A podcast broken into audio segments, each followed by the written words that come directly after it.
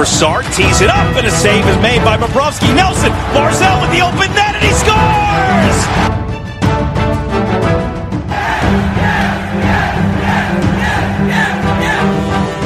Hi, and welcome to the Locked On Islanders podcast, part of the Locked On Podcast Network, your team every day.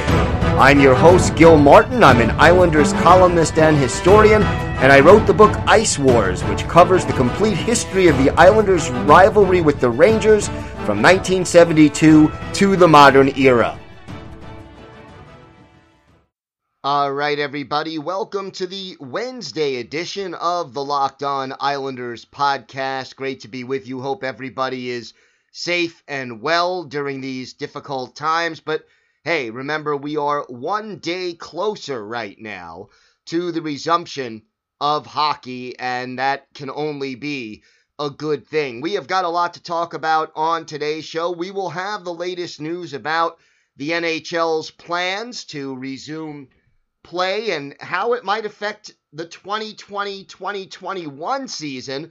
We'll talk about that. We'll also uh, give a little mention to a Q&A on the Islanders official website with Matthew Barzal, and uh, we'll talk about a few other issues with regard to that.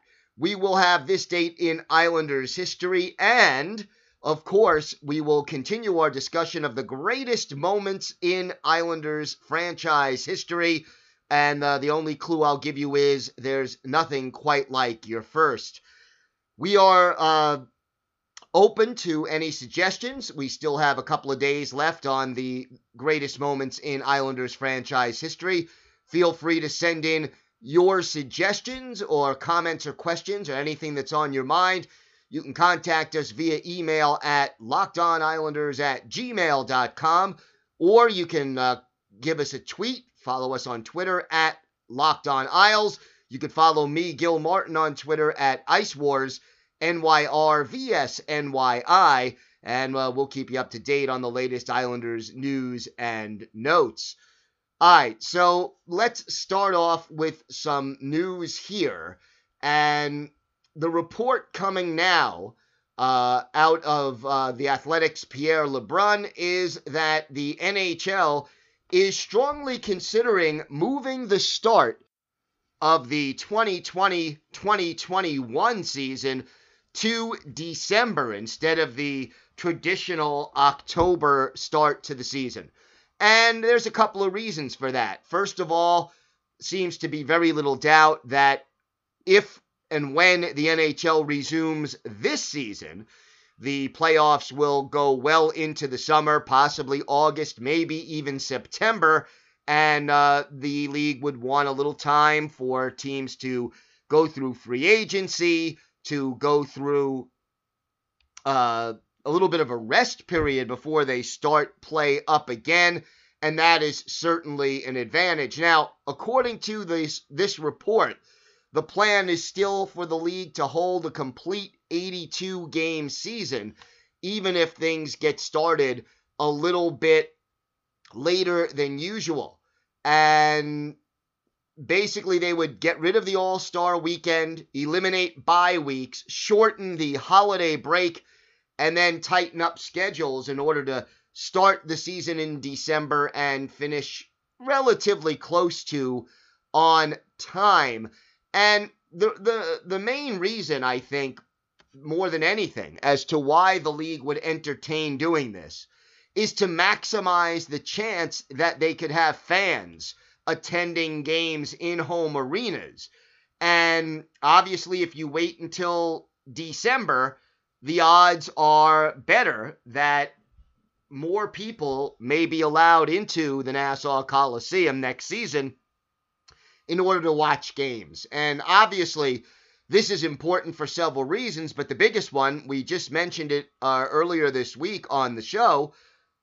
More than any other of the four major North American sports leagues, the NHL is dependent on ticket revenue for a large percentage of its income. You know, the NFL, for example, because of their television deals, if nobody ever attended an NFL game, the NFL would still make a significant profit just off that TV deal that they have. So that's, you know, not an issue as much for the NFL if they have to play in front of nobody. Yes, it would cost them some revenue, no doubt. But for most of the NFL teams, it would be uh, okay. They would get by, they'd still be profitable. But the NHL, local television is a big part of their of the team's revenue, and then ticket sales and merchandise and all of that, and they need that money. So you push the season back to December, you maximize the chances that you could have a full arena, all those fans paying for their tickets, their hot dogs, their programs, their jerseys, anything else that uh, that they would want to get, and you know even if it's not ready to start in December, it, let's say it takes until mid-January or or you know whatever date you end up picking before the uh, experts indicate it's safe to you know fill an arena with 17,000 people you know, instead of having four months where you don't have fans, maybe you have one or two, and that is also, in the long run, more beneficial for the National Hockey League. So, a lot of logic involved in that, and uh, hopefully, it doesn't become a major issue that, you know, by the time the 2020 2021 season gets underway, everybody uh, will be allowed to attend games safely again. Uh, another announcement made by uh, Governor Cuomo of New York. He has appointed Islanders co owner John Ledecky to the advisory board to reopen New York. That advisory board has more than 100 people, other notable local sports uh, owners who are involved with the advisory board Yankees president Randy Levine, Jeff Wilpon, the COO of the Mets, and the uh, MSG owner and owner of the Knicks and Rangers, James Dolan. So those people, uh, Ledecky included on the list of people who will advise Governor Cuomo as to the best way to reopen the economy and get things moving again. So good to see that the Islanders are going to be represented. The other thing is, if you go to the Islanders official website, the other day Matthew Barzal took questions from fans, and that was certainly uh, good to see. You could find out, for example, what other arenas besides the Coliseum he enjoys playing with, why Barzal is usually the last player off the ice after warm ups, who he met celebrity wise who actually made him starstruck. He mentioned two people uh, and a number of other uh, interesting questions ranging from, you know, teams he likes to play against to uh, his karaoke go to song and songs he likes to play on the guitar. So, Islander fans, if you want to get to know Matt Barzal a little better, check that out on the Islanders official website. All right, if you're like me, you probably start thinking about what to eat for dinner while you're eating lunch. I love food, and that's why I love using Postmates. But I kind of love them even more right now because I can get food delivered without leaving the house or even opening my door. Given what's going on in the world, they created non contact deliveries. So now when I order from local restaurants, everything gets left right outside my door. They also have Postmates Pickup, which I've been using to order takeout from my favorite local restaurants. Listen up. You guys need to be supporting your local spots right now I've been ordering only from local restaurants because it's a great way to support my community. Just download Postmates on iOS or Android, find your favorites, and get anything you want delivered within the hour. Now, for a limited time, Postmates is giving our listeners $100 of free delivery credit for your first seven days. To start your free deliveries, download the app and use the code LOCKED ON, that's L O C K E D O N, That's code locked on for $100 of free delivery credit for your first seven days when you download the Postmates app. Anything you need, anytime you need it, Postmate it. All right, so time for this date in Islanders history. We go back to April 29th of 1980, game one of the NHL semifinal series between the New York Islanders and the Buffalo Sabres. Islanders had just defeated the Boston Bruins in their tough physical quarterfinal series. Meanwhile, the Sabres had just swept the Chicago Blackhawks. Both of these teams had about a week off in between games before play resumed, and they met in this semifinal series. For the Islanders, of course, Billy Smith, the goalie, Don Edwards was in between the pipes for the Buffalo Sabres. Sabres, a very good hockey team back in those days, led, of course, by Gilbert Perreault and his French connection teammates. And Buffalo did indeed get on the board first.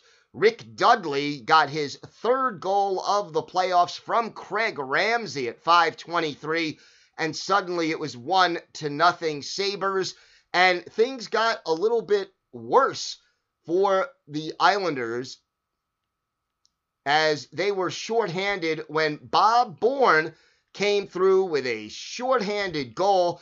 It was a five minute major for Gordy Lane. He was called for spearing at 8:39, gave Buffalo a five minute power play, but it was the Islanders who came through. Billy Smith with some big saves, and then Bourne an unassisted shorthanded goal, his sixth of the playoffs. The game was tied at 1 1. Late in the period, the Islanders went ahead. Mike Bossy his fourth of the playoffs, also unassisted at 1742. And after one period, the Islanders held a 2 to 1 lead. In the second period, the Islanders increased their margin. John Tonelli, his fifth of the playoffs from Dave Langevin and Stefan Persson at 956. And after two periods, it was a 3 to 1 hockey game Tonelli wasn't done yet in the third period. He added a goal, his sixth of the playoffs, from Duane Sutter at 11 10 to make it 4 to 1 in favor of the Islanders. Now, this is a road game for the Islanders being played at the old Aud in Buffalo. Hard to believe, but the Sabres actually did have home ice advantage. Got to remember the 1979 80 Islanders got off to a, a, a bit of a slow start. They didn't even win the Patrick division that year. Bryan Trottier took a hooking penalty at 16:03, but the Islanders killed off most of it. And in the closing seconds, John Van Boxmeer of Buffalo was off for tripping, and that gave the Islanders an easy last two minutes of the game. The power play for the Islanders expired with two seconds left and the Islanders skated away with a 4 to 1 win. Billy Smith, big in goal, 31 saves for Smitty in this one. We talked about the uh, two goals for John Tonelli. He was the only Islanders player with multiple points. Dave Langevin, a plus three to lead the Islanders, while Stefan Persson and John Tonelli were each plus two. As far as shots on goal were concerned, no surprise, Mike Bossy led the Islanders with six. He had one goal on those six shots. Meanwhile, Bob Bourne and Bobby Nystrom each with four shots on goal. Islanders had 29 shots, 32 shots for the Buffalo Sabres, but Billy Smith was equal to the task, and the Islanders took a one to nothing lead in this series, uh, which they eventually would win in six games. And it was, you know, the Islanders win the first three games of this series. Uh, Buffalo ends up winning game four at the Coliseum, game five back in Buffalo before the Islanders were able to close things out. Uh, but for the New York Islanders, a big road win. You always want to get that road win to start off the playoffs, and, and the Islanders did exactly that on this date in Islanders history, April 29th, 1980. All right, so we continue our series on the greatest moments in Islanders history. We'll take you back on this one to your very first, the Islanders' first Stanley Cup win, game clincher, game six, May 24th, 1980, at the Nassau Coliseum. Islanders and the Philadelphia Flyers, a rivalry game, if ever there was one. Two uh, Patrick Division rivals. The Flyers, of course, had won the Stanley Cup in 1974 and 1975 when they were the Broad Street Bullies, the roughest, most physical, dirtiest, according to many, team in the NHL back then. They were still filled with some big, tough, physical players in 1980, and they led the NHL in penalty minutes almost every year back then. Islanders split the first two games at the Spectrum in Philadelphia, winning game one 4 to 3 in overtime. In game two, the Flyers bounced back big time, beating the Islanders by a score of 8 to 3. The Islanders took both games at the Nassau Coliseum, winning game 3 6 to 2, game 4 5 to 2. The series returned to Philadelphia for game 5, and again the Flyers skated away with a convincing 6 to 3 win. Islanders up 3 games to 2 entering this one and they really wanted to win it badly in order to not have the series go back to the Spectrum for a seventh and deciding game. Did not take long for things to get physical, just one minute exactly into the game. Gord Lane and Paul Holmgren each go off two minutes for high sticking. Then the Islanders got uh, a power play opportunity when Andre Moose Dupont went off for high sticking at 224. So the Flyers setting a physical tone early. Islanders unable to take advantage. In the first period, Bob Kelly, the hound dog, and Bobby Nystrom of the Islanders each get five for fighting, but Nystrom got an extra two for roughing. And basically 36 seconds later, Denis Potvin was off for cross checking. So the Islanders were down two men, and the Flyers were able to take advantage. Reggie Leach, uh, unquestionably one of the better goal scorers in the league at that time, his ninth of the playoffs on the power play from Rick MacLeish and Bill Barber, and it's one to nothing Philadelphia. But the Flyers end up taking some penalties as well, with Mike Busniuk off for holding at 10:15. The Islanders get the power play. They cash in. Denis Potvin, his sixth from Mike Bossy and Bryan Trottier at 11:56. The game is all even at one apiece. Islanders take the lead. A little more than two minutes later, it's Duane Sutter, his third from Clark Gillies and Butch Goring, and it's two to one Islanders, but with a minute two left in the opening period, Brian Propp of Philadelphia gets his fifth of the playoffs. Paul Holmgren and Ken Linseman are the assists. 1858 after 20 minutes, Islanders 2, Flyers 2. In the second period, the Islanders would once again take the lead and it would come on a power play goal with Behn Wilson off for holding. Mike Bossy cashes in with the extra attacker. His 10th from Bob Bourne and Bryan Trottier at 734, and the Islanders led 3 to 2. And then, with just 14 seconds left in the second period, Bobby Nystrom, his eighth of the playoffs from John Tonelli, again, 1946 the time, and after two periods, the Islanders led 4 to 2. So the Islanders were all of 20 minutes away. And here is where the Islanders' relative inexperience in these kind of situations took its toll because the Flyers I mentioned they won Stanley Cups in 74 and 75, made the final in 76, were in the semifinals in 78. Uh, they were a, a team with a lot of playoff experience. So, when the third period got underway, it was the Flyers who jumped out and got back in this game. Big Bob Dailey, the tall physical defenseman, his fourth from Ken Linseman and Paul Holmgren at 147, and it was quickly, less than two minutes into the period, a one goal hockey game again. And the Flyers tied it at 6.02 of the third period. John Paddock, his second from Moose DuPont and Rick MacLeish, four to four. But you know what? Al Arbour was unquestionably one of the greatest coaches of all time.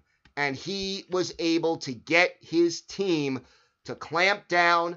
They held the Flyers to 25 shots on goal for this entire hockey game. And, you know, there was a lot of rough stuff going on after that. Clark Gillies dropped the gloves with Paul Holmgren at 809. Gillies got an extra two for slashing. Then during that power play, Ken Linseman got, was penalized for roughing. So again, the Flyers trying to come into the Islanders building and intimidate them, but it didn't work. And the Islanders proved resilient. The game goes into overtime. And one thing about this Islanders franchise, especially back in the Al Arbour era, the glory years, the dynasty years, even starting in 1975 when they made that long playoff run that really put the franchise on the map, the Islanders were very clutch in overtime. And it was no exception here as John Tonelli, Lorne Henning, to Bobby Nystrom. Nystrom lifts that backhander over the sprawled Pete Peeters of the Flyers, and it's 7 11 of overtime. The New York Islanders, for the first time in franchise history, win the Stanley Cup, beating the Flyers in this game 5 to 4, in the series 4 to 2, and it was absolute pandemonium at the Nassau Coliseum. The Islanders in 1972 73, they were the worst team in the history of hockey. And yet, seven years later, there they were on top of the hockey world, and they got the job done, winning their first of what became four straight Stanley Cups. A lot of multiple uh, point getters two goals for Bob Nystrom. And again, Nystrom was not a perennial, you know, natural goal scorer, but he came through in the clutch very often. He had two goals in this game. Mike Bossy, a goal and an assist, and then two helpers each for John Tonelli and Bryan Trottier. Denis Potvin led the Islanders with seven shots on goal, followed by Mike Bossy's five. And you know, no Islander in this game was more than a plus one because of the power play goals that were scored. Billy Smith, 21 saves to earn the victory. And folks, Uniondale, Long Island was then the capital of the hockey world, and the Islanders dynasty had officially gotten underway. And you could talk all you want about other Stanley Cups and the dynasty and what all of that meant for Islanders fans. But quite honestly, the very first time your team wins a championship, there is something very special about it. And, you know, for Bob Nystrom, he was always a fan favorite for his hustle, for his uh, blue collar style of play, for his physicality, but he became an immortal New York Islander after scoring that big goal to win this game in overtime. And the other thing is this you saw this franchise when Butch Goring arrived at the trade deadline in, in you know, toward the end of that season. He said to the Islanders, You guys don't realize how good you are, how good the rest of the league knows you are.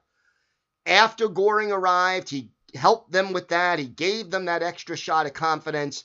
And then after they won this Stanley Cup, they knew what it took to win, and they did it, and they did it consistently three more times, and then reached the final again in 1984. Again, 19 straight playoff series wins, a record that will probably never be duplicated. And to me, if I had to pick one game and one moment that was truly the greatest moment in Islanders history, I, I think I would go with this one the first Stanley Cup win, Bobby Nystrom's overtime goal.